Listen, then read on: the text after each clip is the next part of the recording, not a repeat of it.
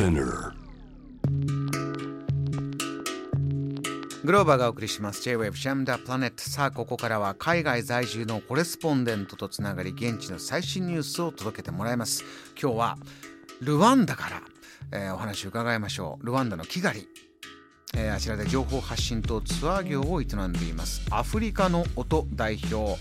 武田則弘さんです。武田さんよろしくお願いします。村穂よろしくお願いします。村穂というのは？村法はルワンダ語でこんにちはという意味ですね。これは朝も昼も夜も村法ですか？そうですね。あのおはようとかこんばんはとか別の言葉もあるんですが村法はいつでも使います。村法武田さん、えー、いろんなニュースあると思います。前回ねご登場いた時それこそルワンダってイメージと違って実は過ごしやすい気候だったり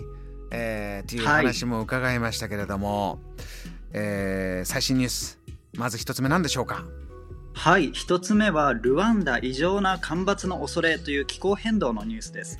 はい、えー、ルワンダの一部の地域で今年の9月から12月にかけて異常な乾燥の可能性があると言われています、うん、で過去にもこういったことは起こっていまして特に2016年に過去60年間で最長の干ばつがありましてそれによって食料の安全保障に影響を及ぼしたと言われています、えー、その時は23万人そして4万7000世帯以上が影響を受けたとされているんですね、うんまあ、またデータを見てもルワンダの気候が変わってきていることは明らかなんですけど例えば雨の日数ですね。1971年に比べて年間35日から45日も減っているということで丸々1ヶ月以上の雨が降らなくなっているということで気候変動の影響だとされています。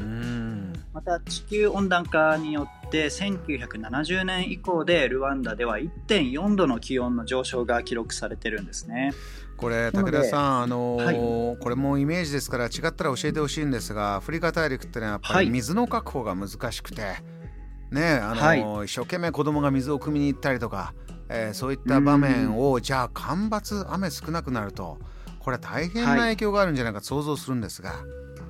はい、おっしゃる通りですね。日常的にもそもそも家に水道が通っていなくて、えー、家から数百メートル離れたところまで水汲みに行かないといけないんですが、干ばつになるとさらにそこで水が出にくくなってしまって、断水などが起こって、えー、水が手に入れられなくなるっていうことはしょっちゅうありますね。あのこういったものをじゃあどうしようルワンダ今対策というかどうなってますか？はい。そうですね。実際にルワンダでも対策は進んでいまして例えばその温暖化ガス温室効果ガスの排出量を2030年までに38%削減しましょうと言っているんですね。まあ、それによって二酸化炭素なども減らそうということなんですが実際に効果も出てきていて例えば森林の面積が増えてきています2019年の頭までに全ての土地の30%まで森林を増やそうと、え目標を立ててたんですがこれを達成していますまそれによって砂漠化の回避ですとかあとは降雨量が増えたり農業生産性とか食料の安全保障にも貢献しているということが言われています。まあこういったことは一つの国の努力だけではどうにもならないというのもこの番組でもいろんな方から伺うんですが、えーはい、根本的な対策そして目の前で今起きているこの異常な干ばつへの、ね、対策というのもまた喫緊だと思います、えー、もう一つの続いてのニュースも教えてください。はい。2つ目はですねルワンダアフガニスタンからの難民受け入れに同意というニュースです。はいあのタリバンがアフガニスタンの政権を掌握したことが世界的に話題になってますよね、うん、それに関するニュースなんですが、うん、13カ国がアフガニスタンから避難した方の一時的な受け入れに同意をして12カ国が避難者の通過点として機能することに同意をしましたということです。えーまあ、その受け入れの一つとしてルワンダが手を挙げていてその他にはアルバニア、カナダ、コロンビアなどが、えー、合意をしています。これルワンダの状況として武田さんお暮らしになっていて、はい、こういうところからこの難民受け入れ、あのす、はい、話が進んだんじゃないかというのはどんなふうに感じてますか？そうですね、ルワンダといえば1994年に、えー、大虐殺、ジェノサイドと呼ばれる事件が起きたんですね。今から27年前ですが、国民の約1割が亡くなるという、えー、出来事が起きたんですね。まあ、それによってほとんどの人たち、今を生きている大人の人たちも自分自身が難民のような状態を経験してきているので、だからこそ難民というものに対する理解とか共感があるのかなというふうに思っています。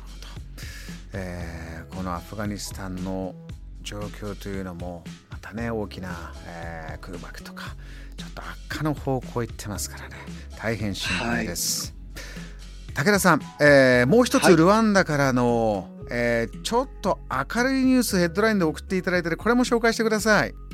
はい、えー、こちらはほっこりするニュースなんですが、はい、赤ちゃんゴリラの命名式を来月開催しますというニュースです。えー、赤ちゃんゴリラの命名式というのはいつもやってるんですかこれは？そうですね。これは毎年恒例でして今回で第17回になります。はい。17回でどれぐらいの赤ちゃんにお名前つけるんです？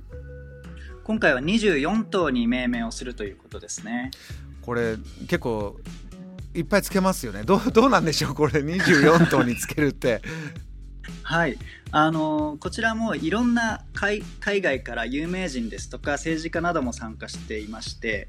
例えばその昨年度であればサッカーチームのアーセナルの選手が名前を付けたりとかっていうこともあるみたいですね。うんあのいろいろな生き物環境の変化によって守らなければというのもあると思いますがゴリラっていうのもその中にもやっぱりこうしっかり守って赤ちゃん生まれたら、うん、ああよかった名前つけようそういうものなんでしょうか？そうですね。まさにおっしゃる通りでしてこのマウンテンゴリラっていうのは世界で1000頭ぐらいしか生息していないと言われてるんですね。特にこのルワンダとウガンダとコンゴ民主共和国この3カ国の国境沿いにだけ世界に生息してまして、えー、だからこそすごく保護が重要なのでこういった大々的なイベントをやったりとか、えー、しているというわけですね。武田さんはこのマウンテンゴリラ見たこととかもあるんですか？あはい私はあのこのゴリラを見に行くトレッキングツアーっていうのがあるんですがそちらに参加して実際に間近で見てきました。はあどんなツアーでどうでした？いかがでした？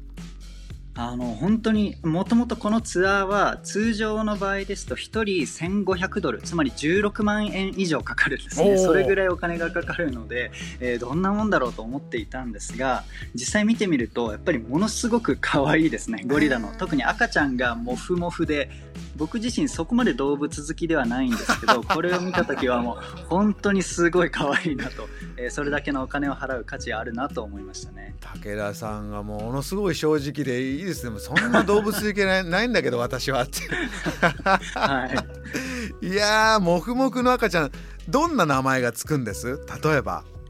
はい、例えば先ほどちらっとお話ししたそのアーセナルの選手がオーバメヤン選手という方が付けた名前はイギテゴという名前でゴールっていう意味ですね。あサッカーにちなんでますね。はい、うん、それ以外だとあの貢献という意味のウムサンズ。これはゴリラのその観光収入が国の発展に大きく貢献してるっていう意味で、えー、貢献という意味のウムサンズっていう名前が付けられてます。はあ。他にもちょっといくつか教えてください。はい。あとはですね引退した獣医さんに敬意を表して医者という意味のウムガンガっていう名前が付けられたりしてますね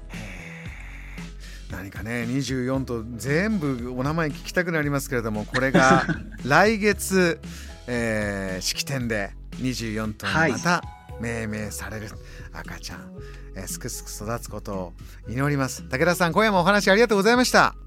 はいこちらこそありがとうございました。この時間はルワンダ・キガリ在住のコレスポンデント武田典弘さんにお話を伺いました。JAM The Planet